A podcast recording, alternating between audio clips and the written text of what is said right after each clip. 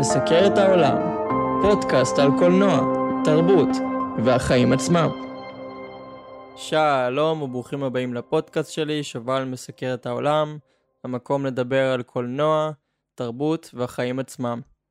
היום נדבר על סרט שנקרא חצות בפריז, סרטו של וודי אלן משנת 2011.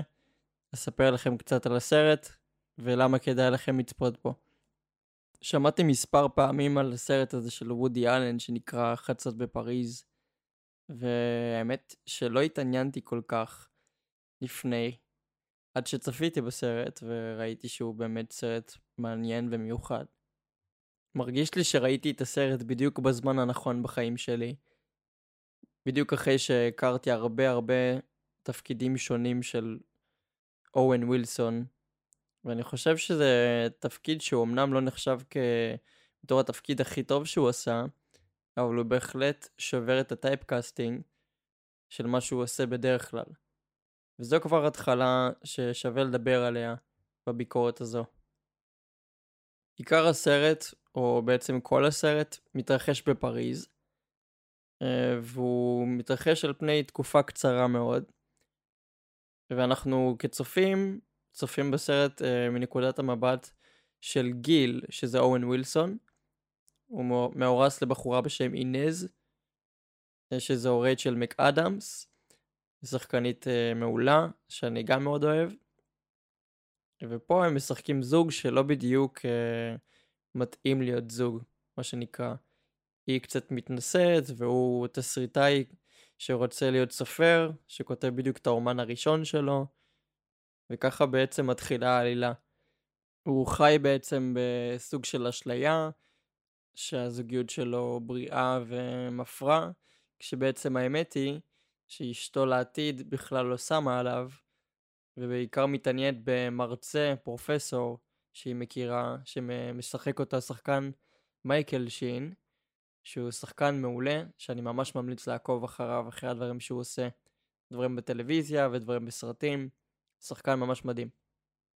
כאשר יוצא גיל בערב לבדו לבלות ברחובות פריז, הוא מגלה שהערב הופך להיות משוגע ומשונה, כאשר הוא מצליח לחזור בזמן בדרך מסתורית לשנות ה-20 של צרפת.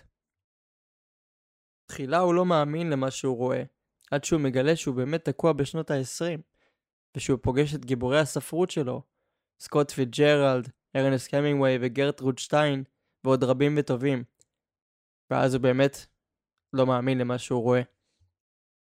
בזמן שגיל נמצא בשנות ה-20, הוא נתקל בבחורה יפה בשם אדריאנה, שהיא בעצם אהובתו של הצייר הנודע פיקאסו.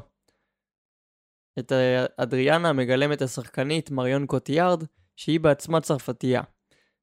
שחקנית ממש טובה שאני ממליץ עליה, היא שיחקה גם את אדית פיאף בסרט uh, מאוד מעניין שעשו על החיים של הזמרת הנודעת אדית פיאף. בזמן שגיל חוזר למציאות, הוא מבין שהוא לא חלם את זה, ושהוא מפקפק עכשיו בכל דבר שאי פעם הוא חשב על עצמו, כולל הנישואים לעתיד שלו עם אשתו אינז. עד כאן בעצם העלילה של הסרט. מה שאהבתי בסרט בעיקר, זה שהוא לא מתיימר להיות משהו שהוא לא. שזה קומדיה רומנטית שעושה מחווה לעיר פריז, בעצם מכתב אהבה לעיר פריז ולתרבות הצרפתית, למוזיקה הצרפתית. הפסקול עצמו מורכב ממוזיקה צרפתית מהמאה ה-20 בעיקר, אה, מוזיקה ממש יפה, שברגע שאתה שומע אותה, קשה מאוד לא לזמזם ביחד עם השירים. ממש כיף, אני, אני שמרתי הרבה מאוד שירים אצלי בפלייליסט, אה, ואני ממש אהבתי את, ה, את פסקול הסרט. גם סטפן רמבל, מלחין הסרט, עשה בהחלט עבודה טובה, למרות שלא היה משהו מיוחד כל כך במה שהוא הלחין, הוא עשה את העבודה שלו שמתאימה כמו כפפה לסרט.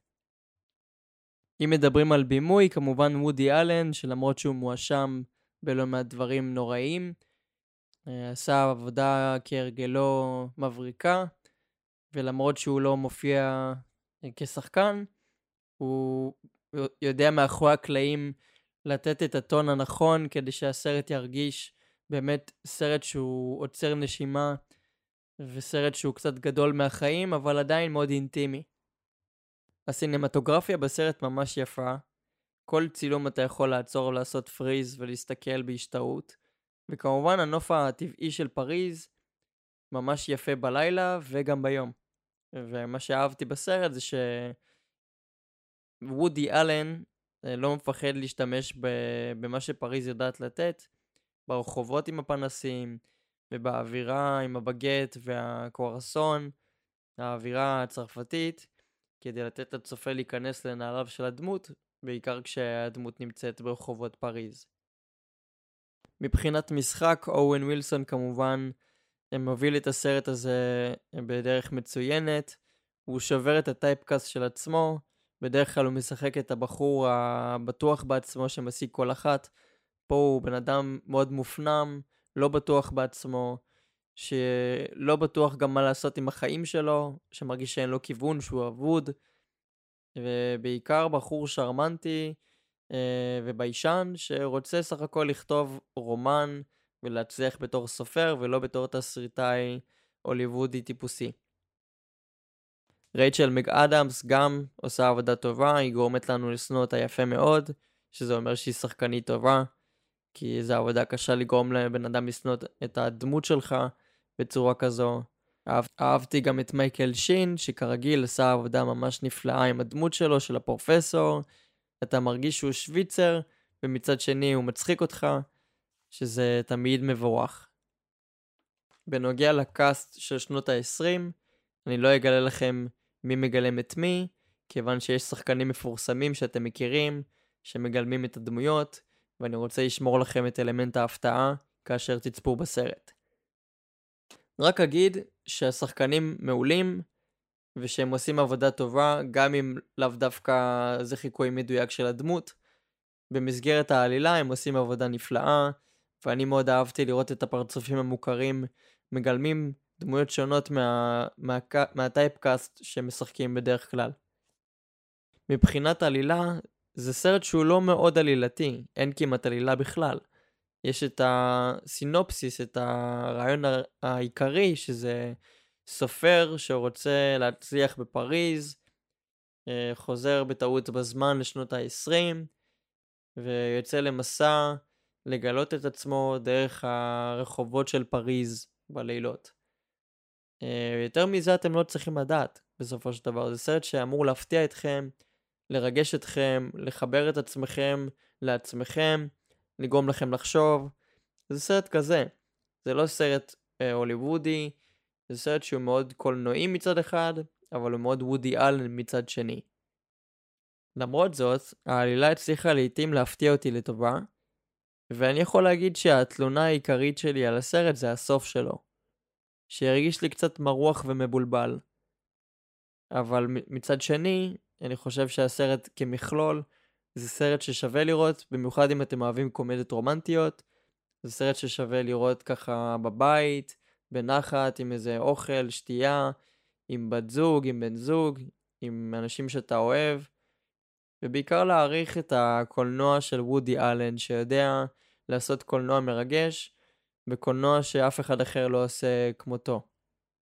בשורה התחתונה מדובר בסרט שהוא סרט מקסים, אני אישית ממליץ לכם לצפות בו, וכמובן אה, לשתף בתגובות אם צפיתם, מה חשבתם, מה אהבתם, מה פחות אהבתם, ואיזה שיר צרפתי אתם הכי אוהבים.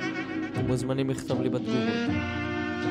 תודה רבה שהאזנתם לפרק, אני שובל מסקר את העולם, אתם מוזמנים לעקוב אחריי בשלל הרשתות, וכמובן לשתף, לעשות לייק, ולהראות לאנשים שאתם אוהבים.